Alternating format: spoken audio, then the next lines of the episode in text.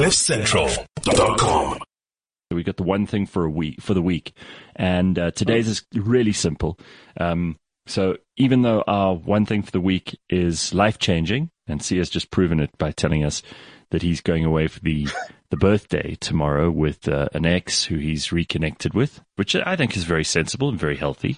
Today's is much much simpler, and today's is something that you can do this morning even get out of your way. And i've i've been pretty good about this um, for the last three or four years but it's something that you might not be doing yet and you might want to start trying. And it is to return all your junk mail. Now i i realize that this is a painful process and you have very important things to do in your day but one of the things about lockdown that has maybe made people more productive is that they've been able to streamline their work time and your screen time in particular. So if you get, because I get a ton of junk mail, and I'm sure you do too.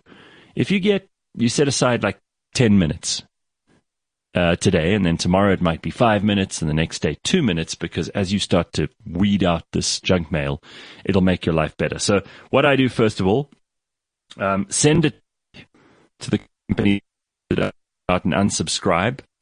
I write return to sender. I change the name to uh, you know, B. Smith in resources and personnel, and they will spend valuable time trying to work out who or what should be on the receiving end of your correspondence. So, in other words, you will fill up their day with meaningless bullshit, and they will have to figure out why they got it wrong and they thought that you were who you are, uh, who you say you are, rather than who you you actually are.